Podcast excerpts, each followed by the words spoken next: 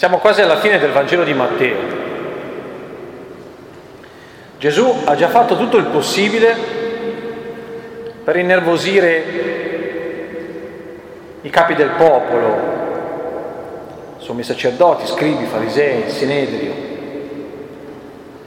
Ha già cominciato a, da tempo, da tempo a compiere segni, da tempo ha cominciato a interpretare la legge di Mosè in una maniera così radicale da inquietare anche chi invece ne aveva preso una lettura accomodante. Si era fatto la fama abbondante di uomo pericoloso per la stabilità e l'equilibrio del popolo, un uomo che andava fermato con ogni mezzo. Avevano già deciso di ucciderlo. Ma si giocava l'ultima partita sul tavolo quello che conta sul serio, a Gerusalemme.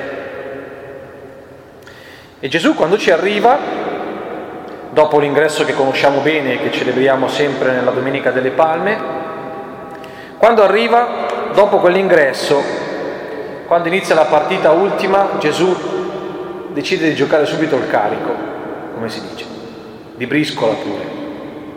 Entra nel Tempio, e butta per aria tutto. E non c'era maniera migliore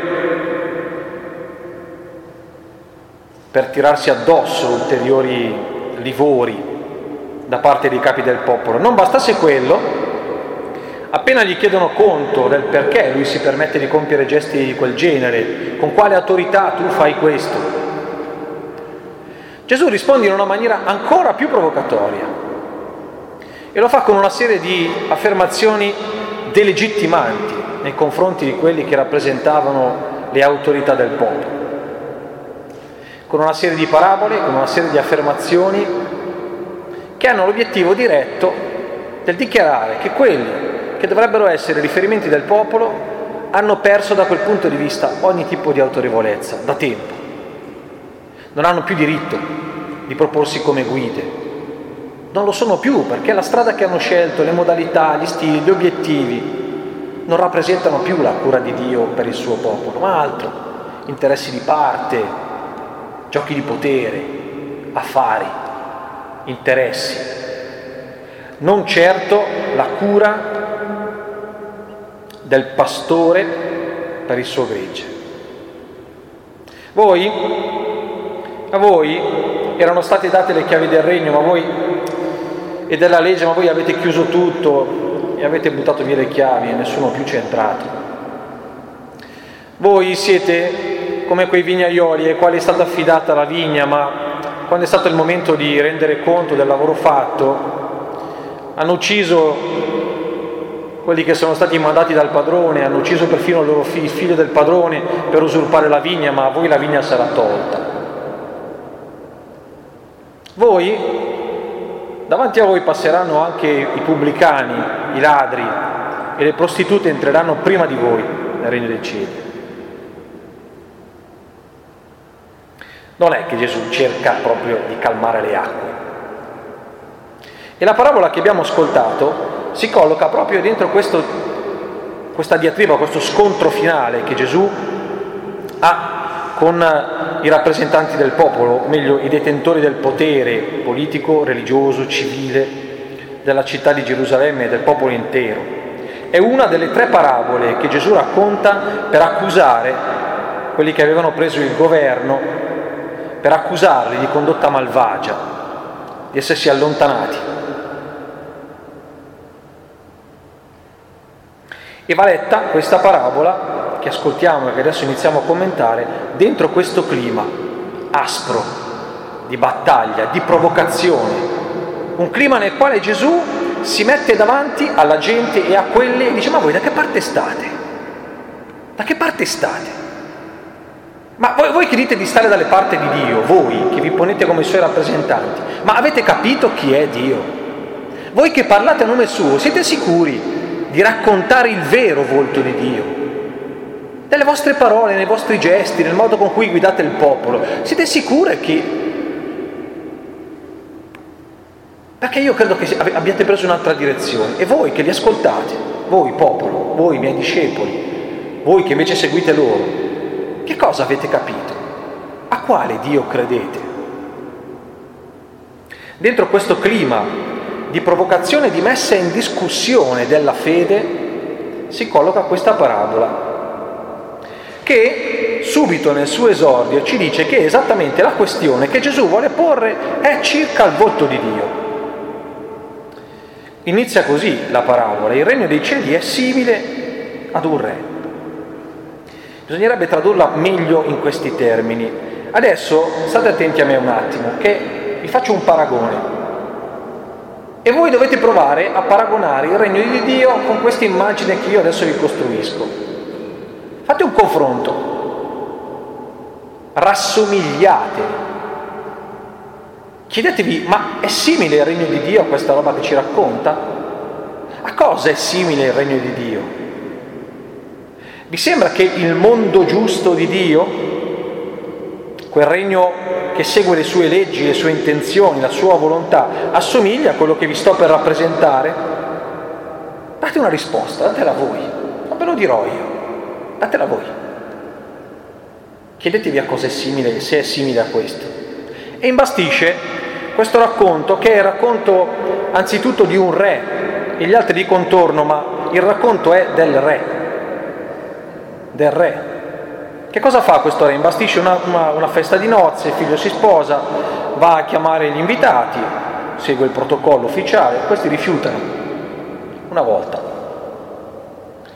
Ma questo può capitare. Allora, seconda chance, mandò di nuovo altri servi con quest'ordine, dite agli invitati, secondo rifiuto, ancora più pesante. Quelli se ne, non se ne curarono e uccisero i suoi servi. Per quanto uno possa essere buono, una va bene, due, ma la terza non si rischia. A questi hanno bisogno di una lezione. E mandò e fece uccidere quegli assassini. Giustizia è fatta. Ma non è completa perché la festa va fatta, allora chiamate, chiamate i poveri, ecco guarda, guarda questo re che è magnanimo, che è magnanimo. La festa di nozze è pronta, ma gli invitati non erano degni. Sì, un po' fissato con questa roba della, della dignità, però, però, guarda che buon cuore che chiama i poveri, che andate, portateli, riempite la sala, c'è ancora posto, portatene altri, e poi giustamente questo re va, controlla, saluta, dà il benvenuto, fa l'ospite. Ma guarda un po', ce n'è uno che non ha l'abito, e l'avevo detto che questo è un po' fissato con la dignità. Perché tu sei qui senza l'abito? Via, con severità e rigore, d'altronde è giusto. E se uno non è degno, perché molti sono chiamati, ma pochi eletti, è giusto. E mica tutti hanno la possibilità, e mica tutti hanno la capacità, e mica tutti hanno l'opportunità. E uno ascolta questa parabola e comincia a provare un po' di disagio. Dice, ma un momento, perché qui c'è qualcosa che non mi torna.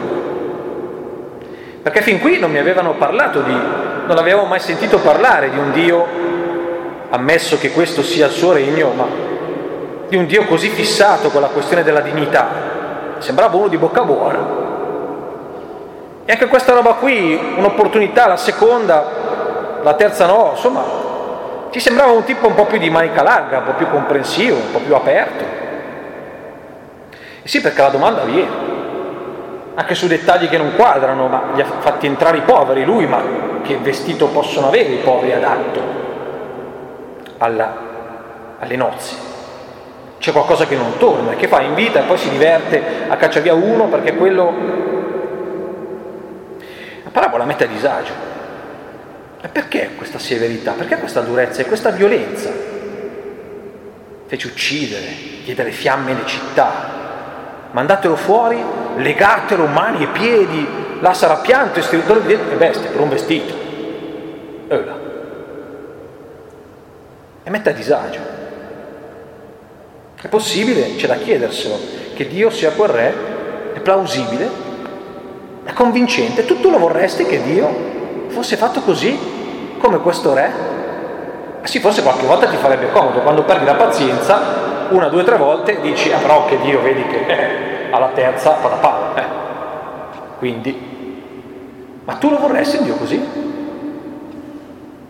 Ti, ti sembra in armonia col messaggio evangelico? Ti sembra rispettoso di tutto quello che Gesù ha insegnato fino a quel momento? In effetti ascoltando la parabola queste domande vengono e sono domande realmente inquietanti, provocatorie. Forse conviene per rispondere a queste domande entrare nella parabola, tentando di decodificare i codici simbolici che ci sono, tutti i vari simboli, le immagini, gli invitati, il re, eccetera, eccetera, chiedendosi da dove le ha pescate Gesù queste immagini, che significato avevano al tempo di Gesù se, se avevano qualche significato particolare, qualche richiamo. Il riferimento c'è e per chi lo ascoltava era evidente, perché di quello che succede, di queste cose che la parabola racconta, al tempo di Gesù ne succedevano a decine. Anzi, erano delle abitudini, degli usi normali, scontati, delle abitudini.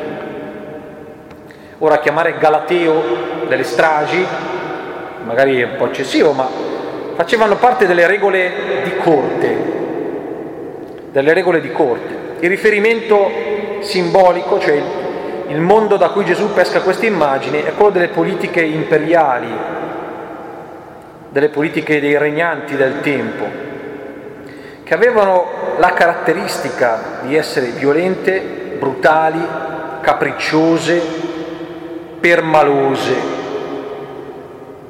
sanguinarie. Ne abbiamo già un saggio, ne abbiamo già avuto un saggio se avessimo avuto la possibilità di scorrere il Vangelo di Matteo per intero. Avremmo già incontrato l'episodio dell'uccisione di Giovanni Battista che è esattamente il racconto di uno di questi fatti. Un banchetto. A un certo punto del banchetto, cioè cosa facciamo adesso? Mangiato, abbiamo mangiato, bevuto, abbiamo bevuto. C'è da tirare sera. Cosa facciamo?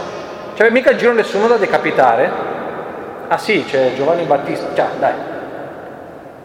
E d'altronde chi per allietare una serata non decapita qualcuno? Gli usi erano quelli, facendo un po' di ironia per non appesantire, ma gli usi erano davvero quelli.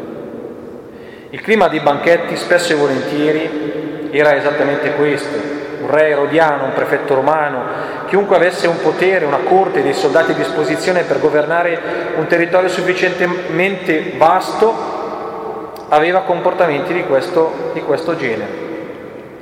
Si organizzavano banchetti, i banchetti avevano sempre, sempre un intento e un obiettivo di carattere o politico, un'alleanza da stringere o da consolidare, da riaffermare, una trattativa economica da chiarire o da allargare, da rinnovare, un matrimonio da concordare, un dispetto da fare a un altro per scatenare una, una scaramuccia, interessi riguardo a proprietà terriere.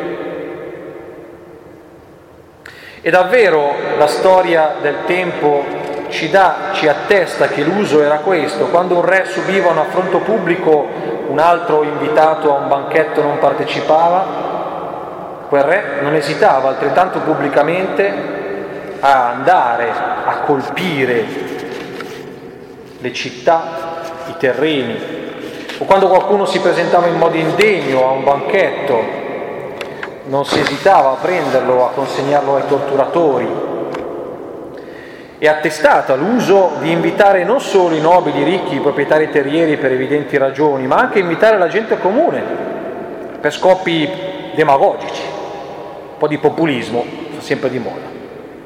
Tu fai mangiare un po' la gente, gli riempi la pancia, sono tutti contenti, poi ti votano. Era attestato questo. Ed era attestata proprio questa brutalità. Incendi, devastazioni, L'intento della parabola è esattamente questo, richiamare gli usi brutali delle corti imperiali.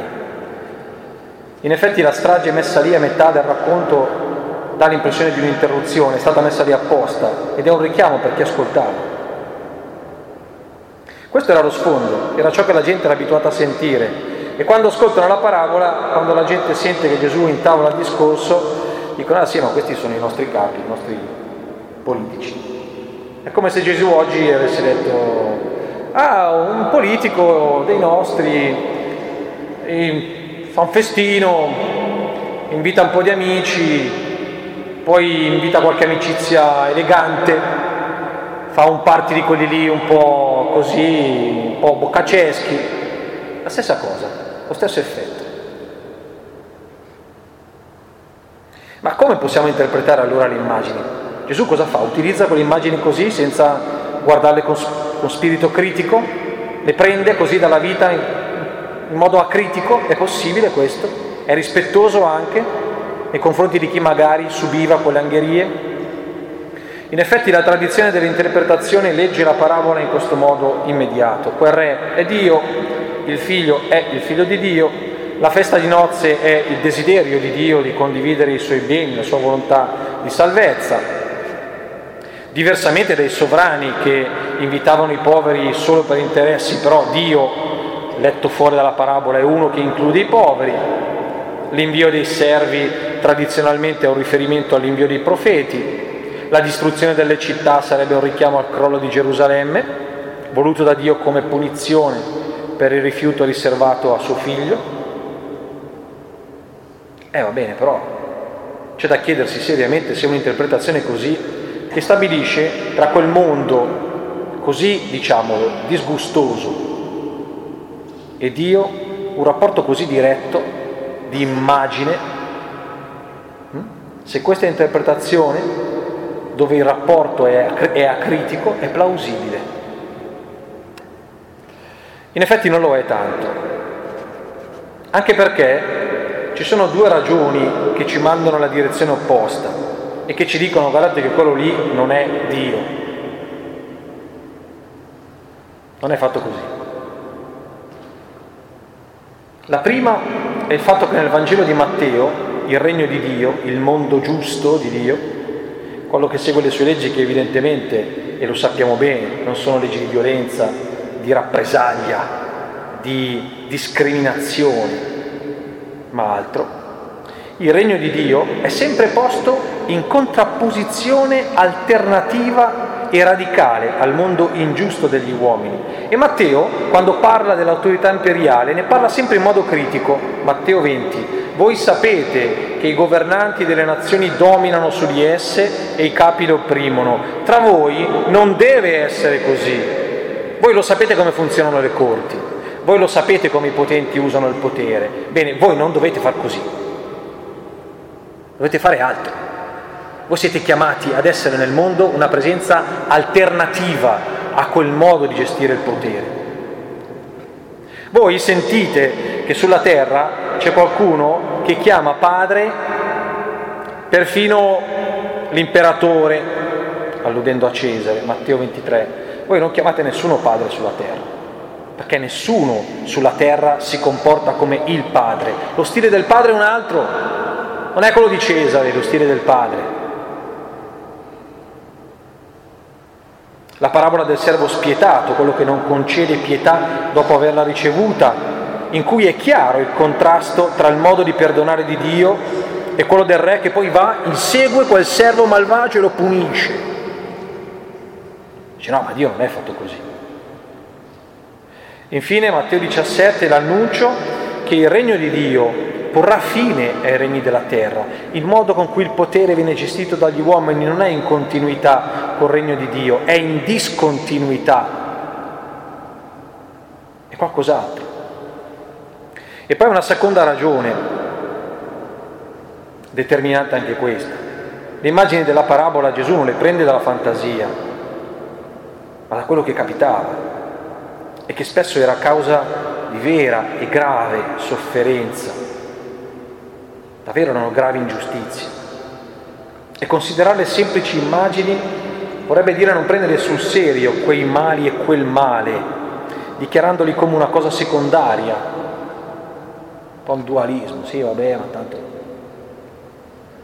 Invece è più aderente e coerente al Vangelo e anche provocante considerare quelle immagini non come allegorie, ma come, stru- come, il racconto delle strutture imperiali che vengono messe a confronto con la regalità di Dio per dire Dio non è così, non è così. Non cerca il favore dei potenti, non sostiene il dominio opprimente dei potenti, non usa la violenza, non usa la rappresaglia, non minaccia nessuno, non usa i poveri strumentalizzandoli a fini elettorali, non impone il proprio potere vincolando la libertà degli altri, non è permaloso, non è suscettibile, non è capriccioso, non è umorale, non è discriminatore, non è neanche troppo preoccupato della dignità di chi gli sta di fronte. Non è fatto così, è un altro. E sì, e c'è quel versetto lì finale che, che chiude la parabola ma che non fa parte della parabola, perché non è più la parabola a parlare, ma è Gesù. Molti sono chiamati ma pochi eletti. Quel versetto che non c'entra niente con il racconto della parabola, non ha alcun richiamo, non ha nessun riferimento, non, non fa parte neanche del linguaggio di quella parabola, è il segnale di nuovo inizio, Ed è una chiamata che Gesù rivolge a chi l'ascolta. Dice guardate, il mondo è fatto così, voi lo sapete, voi lo vedete. E tutti cercano un po', io mi sono accorto che anche un po' di voi hanno preso quella linea lì. Io ho visto che anche molti di voi cercano di opporsi al saccheggio che i proprietari terrieri fanno delle vostre terre con la violenza. Io ho visto che tra di voi c'è chi custodisce, c'è chi custodisce la spada pronto a dar battaglia. Io lo so che anche... Che succede?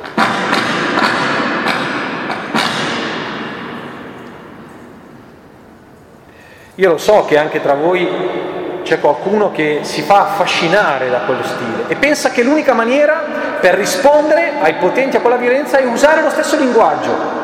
Io lo so, lo sento, lo vedo, lo capisco. Avete ragione, è convincente.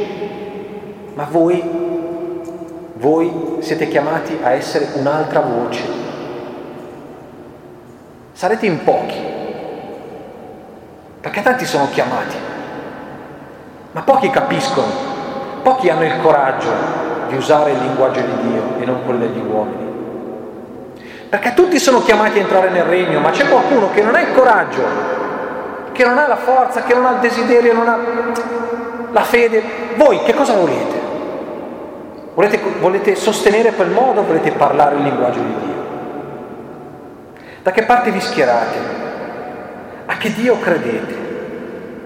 Quale Dio volete? Rispondete a quel linguaggio violento e brutale con un altro linguaggio, quello della mitezza, della pace, della giustizia,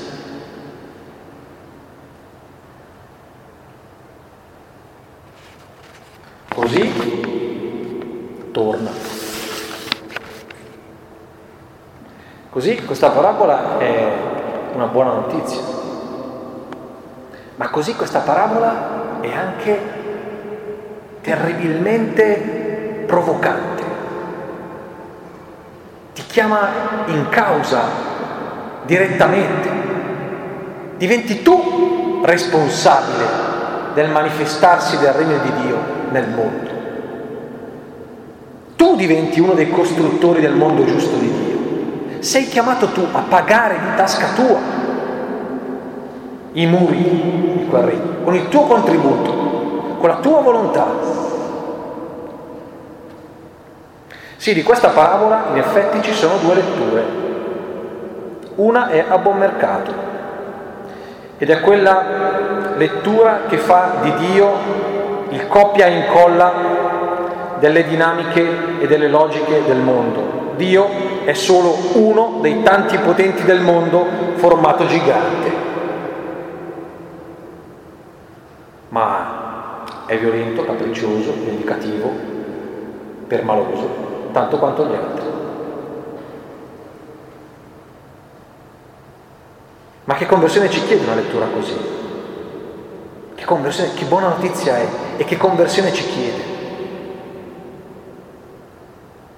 Ce n'è un'altra di lettura, che invece ha caro prezzo. perché ci chiede di rinnegare e di lasciare le logiche del mondo, quelle del potere, dell'interesse personale, della vendetta, dell'uso della forza. Ci chiede di pagare di persona, ma soprattutto quell'altra è una straordinaria buona notizia, che Dio non è questo personaggio raccapricciante, raccapricciante. Insomma, per un vestito, una questione, è la miseria, possibile. Il cuore di Dio così piccolo? Possibile? No, infatti non è possibile. Perché non è così? Il problema è che questa parabola spesso è stata utilizzata anche per giustificare e costruire, sostenere, dimostrare certe visioni di misericordia. Sì, perché se il titolo che abbiamo dato questa settimana è misericordia a buon mercato e misericordia a caro prezzo, uno legge questa parabola e dice misericordia qui c'è tutt'altro. Invece no, questa parabola è una parabola che parla di misericordia esplicitamente, direttamente. E dice no, stile di Dio non è questo di stile spietato, è un altro, però, però per leggerlo devi metterti nella prospettiva di una misericordia che non è a buon mercato, cioè di una misericordia che te la concede una, te la concede due, però poi patapam, come il re. Se una volta accetto, gli nego, la seconda terza non te la concedo.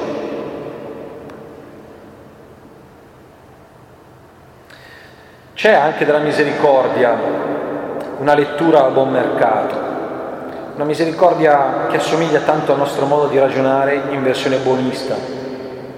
E invece c'è una misericordia che è a caro prezzo, che chiede una conversione del cuore, che ci racconta l'immagine di un Dio straordinariamente diversa dalle nostre logiche. Un Dio sorprendente, con una larghezza d'animo, con una volontà di vita, con una volontà di salvezza, con un'apertura mentale di cuore che nemmeno potremmo osare immaginare e che Lui dimostra prima ancora che noi gliela chiediamo. Quella è una misericordia a caro prezzo, perché ci chiede di spogliarci di tutte quelle immagini di Dio che sono un po' una nostra, potremmo dire così, trasposizione in grande dei nostri modi di pensare e di vedere e con i quali dopo cerchiamo un po' di giustificare i nostri comportamenti. Tipo il classico, sì sì va bene essere buoni perché anche Dio è buono, ma dopo un po' basta. E no, eh? E non, perché troppa misericordia e che fine fa la giustizia? Eh, e cos'è questa storia qui che dopo non si capisce più? Quali sono i giusti e quali sono i cattivi? E poi se non c'è un premio, la meritocrazia, eh, come sta in piedi la meritocrazia, che tutti parlano di meritocrazia? Eh. Misericordie a buon mercato. Proviamo questa settimana a leggere dei racconti di misericordia a caro prezzo. C'è di una misericordia che quando la senti dici, porca ma questo qui è un tesoro, è un tesoro, è un tesoro così grande che su una roba così posso giocare la vita, perché è un investimento sicuro. Una misericordia affascinante. Lo faremo le prossime sere. Questa sera vi lascio come spunto di riflessione per concludere tre versioni che troverete certamente familiari di misericordia a buon mercato che vengono proprio da che trovano anche sostegno in quella lettura a buon mercato della parabola che abbiamo fatto prima. E ve le lascio così come stimolo per provare un po' a mettere in discussione anche altre immagini, altri modi con cui raccontiamo la misericordia, per provare poi nelle prossime sere a metterle a confronto con il racconto più autenticamente evangelico della misericordia di Dio. La prima è un grande classico, l'ho già citata più volte stasera, e trova conferma nella parabola. La misericordia come una seconda chance. Chance vuol dire che tu, il buon Dio ti ha dato l'abito battesimale, lindo, pulito, fresco, profumato, e tu però, se vuoi, vai fuori a giocare e la combini, un po' di fango, macchie d'erba che non vanno mai via, tranquillo, tranquillo che il Signore te ne dà un'altra. È strappata, è strappata, è rovinata, non sarà più come prima. E niente, te ne do un'altra. E sono buono, eh? Seconda chance. Occhio, eh? È la seconda. La terza non si sa se c'è. Questa custodiscila pulita. Te l'avevo detto anche all'inizio, eh? Sei stato fortunato perché ti ho regalato la veste battesimale, bianco, pulito, posto, in ordine, ti avevo raccomandato, ci sei cascato, hai sbagliato, l'hai rotta, va bene, io sono buono, ti concedo un'altra chance. Però l'obiettivo, ricordatelo, è quello di conservarla pulita e immacolata. Mica che poi mi arrivi con l'abito non adatto, eh? perché se poi mi arrivi che non è l'abito adatto, qui entrano solo quelli col vestito giusto. Se non mi segui la moda del regno di Dio, non si entra. Questa è una visione disarmante. Cioè, è possibile questa cosa? Ma anche perché poi uno si chiede, ma Gesù l'ha, raccontata veramente così? Cioè, quando ha preso i suoi discepoli, li ha chiamati, era là sul lago che, che tiravano insieme i pesci, dice, venite, adesso vi propongo una cosa divertentissima, da qui affinché scampate l'obiettivo è mai più peccato. Che ansia. Fa niente, va, io sto qua a lavorare, almeno i pesci faccio fatica a tirarli su, però anche perché non so se io ce la faccio, eh.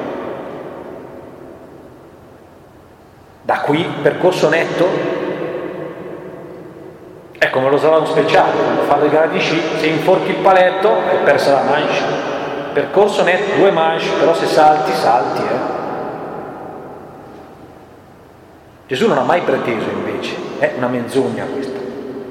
Gesù non ha mai preteso, non ha mai raccontato il discepolato come un cammino di perfezione inteso come, occhio che se mi fa un errore si, si è squalificato. L'obiettivo della sequela è arrivare in fondo senza fare anche un peccato?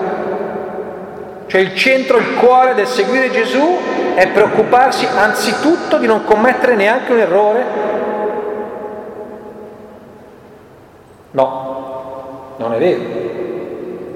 Ma insegna, pensiamo a questa cosa, Gesù insegna una preghiera ai discepoli, una, eh? Una le insegna e in quella preghiera, compresa nella preghiera, c'è rimetti a noi i nostri debiti che è il segnale più clamoroso che nel pacchetto smart box discepolo di Gesù Cristo c'è il, fai il peccato e vieni perdonato. È compreso. Ma non vuol dire che bisogna fare i peccati apposta perché dopo bisogna farsi perdonare.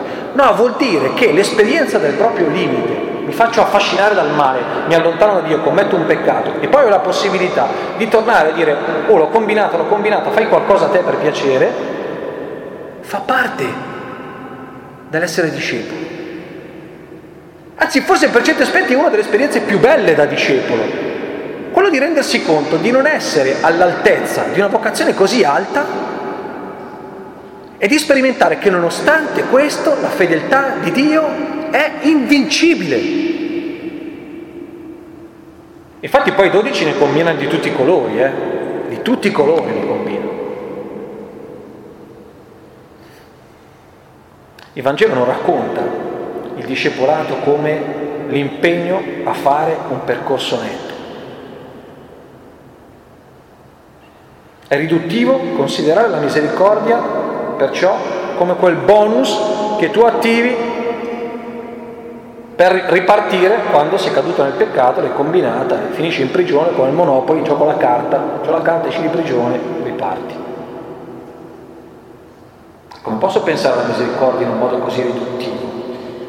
possibile che l'esperienza della misericordia di Dio sia così funzionale? Funzionale, un meccanismo? Non è possibile. Infatti non è così.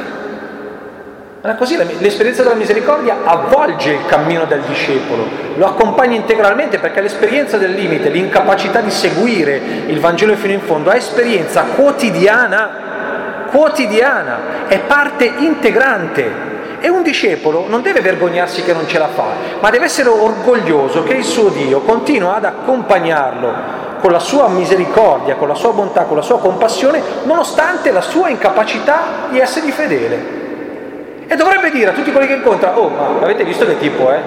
Cioè se si mette con me vuol dire che questo o, o è cieco o è proprio Dio per amare me. Eh?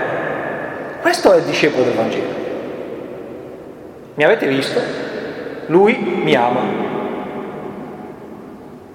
Trovate un, una prova migliore che lui è Dio? Se ama uno così. La misericordia come seconda chance è una misericordia a buon mercato. È quella che ci serve a noi, ci fa comodo. Sì, va bene, sono buono, me l'hai combinato, ti do un'altra opportunità. È quella che ci serve per ricattare. Stai attento però, eh. Stai attento perché la mia pazienza ha un limite. La tua. La tua. Secondo, l'altro, altrettanto simpatico, lavare la coscienza, mettere la coscienza a posto. Si dice, no? Dare una pulita all'anima, tornare in grazia di Dio. Don, sono venuto a confessarmi. Bene, sono contento. Non so cosa dire. Perché? Eh, non ci ho peccato. Primo, beato te. Secondo, cosa sei venuto a fare? E eh no, perché sai, prima di Pasqua una lavata alla coscienza metti che c'è in giro un po' di sporco, non mi accorgo, lì negli angoli, eh, perché la polvere è una brutta bestia, lì negli angoli, però la misericordia di Dio arriva anche dove io non vedo, dove? Hai ragione. Si può pensare a un'immagine della misericordia, a parte che ne viene fuori proprio l'idea di, un, di uno smacchiatore interiore, smacchiatore interiore, che ogni volta appunto devo arrivare lì nel banchetto, patacca, pam, qua, c'è la patacca, fa niente, tranquillo, c'è lo smacchiatore, via, sono a posto, posso entrare. Che poi ne viene fuori quell'idea, no? ad esempio, della confessione come una biglietteria eucaristica. L'ho combinata, non posso fare la comunione. Vado a confessarmi perché devo fare la comunione. Oh, togli confessionario, scrivi rivendita biglietti eucaristici. Eh sì, se devi pensare alla confessione così, se devi pensare alla misericordia di Dio così, a parte lo svilimento del sacramento della confessione e dell'idea di misericordia in questi termini da smacchiatore dell'anima che è terribile, ma poi uno si chiede, ma che immagine di Dio associo a questa roba qua? Che a questa mensa si siedono solo quelli limpidi. A parte che non so quanti potrebbero fare la comunione la domenica, primo io che celebro, che mi limpido, non so cosa ho di limpido. Ma il Vangelo racconta che Dio di Gesù Cristo è il Dio dei puri, ma dove? Ma quello era amico dei pubblicani, delle prostitute, dei ladri, dei peccatori pubblici. E poi era amico anche di quegli altri, amico, cioè andava a casa a mangiare un po' scroccone Gesù, anche degli altri, i suoi nemici, che quelli erano peccatori, ma quelli, quelli seri, eh, con cuore duro, voi avete il cuore duro, siete lontani da Dio, andava a mangiare anche con quelli. Eh, il Dio di Gesù Cristo non è un Dio dei puri, è il contrario. Di quelli sporchi, brutti e cattivi sono quelli che preferisce. Gli piacciono le cattive compagnie. Questo è il racconto del Vangelo. Se c'è una cosa che Gesù si affanna a fare, è descrivere un Dio che non è un Dio incontaminato, è un Dio contaminatissimo. E la mensa eucaristica è la mensa dei peccatori. Non è vero? Te lì. Cosa diciamo quando io consacro il vino? Cosa dico? Prendete e bevetene tutti, questo è il sangue della nuova eterna alleanza versato per, per la remissione dei peccati. Eh. Io posso confessarmi perché c'è l'Eucarestia, non il contrario. Io posso confessarmi, posso chiedere perdono dei peccati, perché c'è l'Eucaristia. Non è che posso dare l'Eucaristia perché c'è la confessione. Io chiedo perdono perché so che quel pane lì è il pane per i peccatori. Allora io posso andare a dire, Signore, credo alla tua misericordia e vado a ricevere la comunione. E la confessione è quel dire io credo alla tua misericordia, mica il lavaggio dell'anima. No, è la professione di fede alla misericordia. Dio non è fissato col peccato umano, non è preoccupato di, di, di, di bisogna mica andare a fare la comunione dopo, dopo essersi puliti le mani con la mucchina, mica un Dio disinfettato il nostro, è il contrario, è il contrario, è un Dio che si immerge nell'umanità senza far distinzioni. Infine l'ultimo, velocissimo, anche questo classico, quello dell'ottenere misericordia. Ottenere misericordia. Anche questo si sposa bene un po' con la parabola che abbiamo ascoltato letta con interpretazione a buon mercato. Sì, perché di solito si dice che sia che si tratti eh, di una penitenza, di un pentimento, di un proposito di cambio di vita, una buona azione, però spesso l'idea delle misericordie di Dio è associata a una tassa che bisogna pagare per ottenerla. La misericordia di Dio sembra che non sia gratuita. Grande mancanza, grande penitenza. Hai fatto un grosso peccato, grossa penitenza. Hai fatto piccolo, piccola penitenza. Ci si accorge subito quanto è distante un'idea così commerciale da quell'idea invece di gratuità, assoluta dell'amore di Dio. Cosa c'entra questo commercio con la gratuità dell'amore di Dio? E poi c'è qualcosa che tu pensi davvero di, di avere, con cui puoi ripagare, puoi ripagare la misericordia di Dio?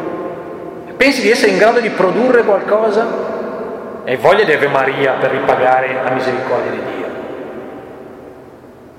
Te pensi che il Pater Ave Gloria che ti dà il prete dopo la soluzione ripaga? Ma non si può mica pensare così, non è qual è la prospettiva.